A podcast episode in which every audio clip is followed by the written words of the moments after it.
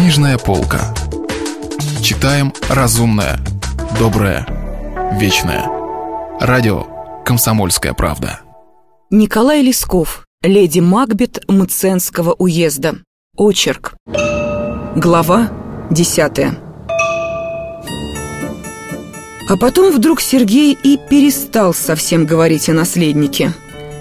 Как только прекратились о нем речи в устах Сергеевых, так засел Федя Лямин и в ум, и в сердце Екатерины Львовны. Даже задумчивая и к самому Сергею неласковая она стала. Спит ли, по хозяйству ли выйдет, или Богу молиться станет, а на уме у нее все одно. Как же это? За что же в самом деле должна я через него лишиться капитала? Столько я страдала, столько греха на свою душу приняла, думает Екатерина Львовна. А он без всяких хлопот приехал и отнимает у меня. И добро бы человек, а то дитя, мальчик. На дворе стояли ранние заморозки. А Зиновий Борисович, разумеется, никаких слухов ниоткуда не приходило. Екатерина Львовна полнела и все ходила задумчивая.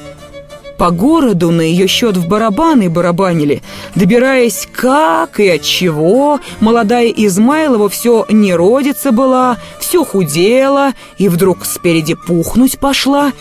А отрочествующий наследник Федя Лямин в легком беличьем тулупе погуливал по двору, да ледок по колдобинам поламывал. «Ну, Федор Игнатьич, ну, купецкий сын!» — кричит, бывало, на него, пробегая по двору, кухарка Аксинья. «Пристало это тебе, купецкому-то сыну, да в лужах копаться!» А сонаследник, смущавший Екатерину Львовну с ее предметом, побрыкивал себе безмятежно козликом и еще безмятежнее спал, супротив пестовавшей его бабушки, не думая и не помышляя, что он кому-нибудь перешел дорогу или поубавил счастья. Наконец набегал себе Федя ветряную оспу, а к ней привязалась еще простудная боль в груди, и мальчик слег. Лечили его сначала травками да муравками, а потом и за лекарством послали. Стал ездить лекарь, стал прописывать лекарства, стали их давать мальчику по часам, то сама бабушка, а то Екатерину Львовну попросит. «Потрудись, — скажет Катеринушка, — ты мать, сама человек грузный, сама суда Божьего ждешь, потрудись». Екатерина Львовна не отказывала старухе. Пойдет ли так овсеночной помолиться за лежащего на одре болезни отрока Федора, или к ранней обедне часточку за него вынуть, Екатерина Львовна сидит у больного и напоит его, и лекарство ему даст вовремя.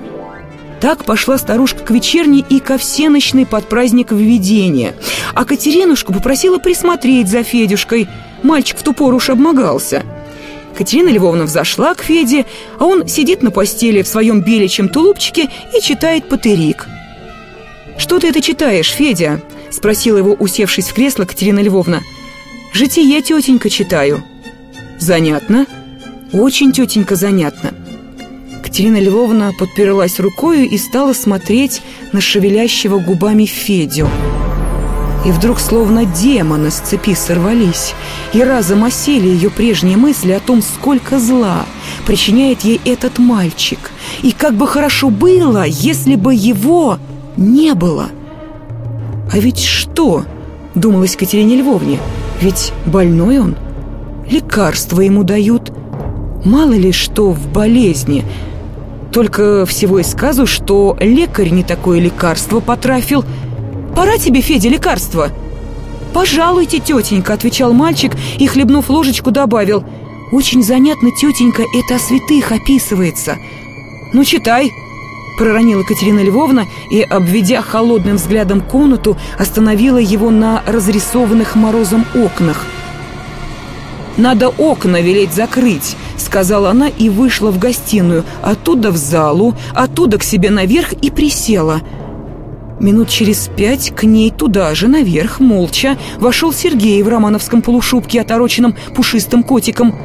«Закрыли окна?» – спросила его Екатерина Львовна. «Закрыли», – отрывисто отвечал Сергей, снял щипцами со свечи и стал у печки. Водворилось молчание. «Нонче всеночная не скоро кончится?» – спросила Екатерина Львовна. Праздник большой завтра.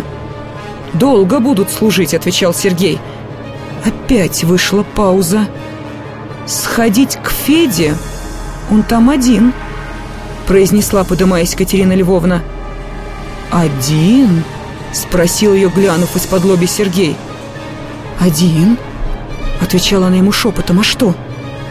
И из глаз в глаза у них замелькало, словно какая сеть молниеносная, но никто не сказал более друг другу ни слова. Екатерина Львовна сошла вниз, прошлась по пустым комнатам.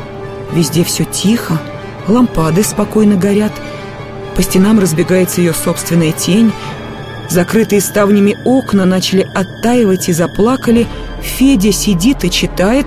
Увидев Екатерину Львовну, он только сказал: «Тетенька, положьте, пожалуйста, эту книжку, а мне вон ту, собразника, пожалуйста». Екатерина Львовна исполнила просьбу племянника и подала ему книгу. «Ты не заснул ли бы, Федя?» «Нет, тетенька, я буду бабушку дожидаться». «Чего тебе ее ждать? Она мне благословенного хлебца от всеночной обещалась». Екатерина Львовна вдруг побледнела. Собственный ребенок у нее впервые повернулся под сердцем, и в груди у нее потянуло холодом. Постояла она среди комнаты и вышла, потирая стынущие руки. «Ну?» — шепнула она, тихо взойдя в свою спальню и снова заставая Сергея в прежнем положении у печки. «Что?» — спросил едва слышно Сергей и поперхнулся. «Он один!» Сергей надвинул брови и стал тяжело дышать. «Пойдем», — прерывисто обернувшись к двери, сказала Екатерина Львовна. Сергей быстро снял сапоги и спросил: «Что же взять?» «Ничего», — одним придыханием ответила Екатерина Львовна и тихо повела его за собою за руку.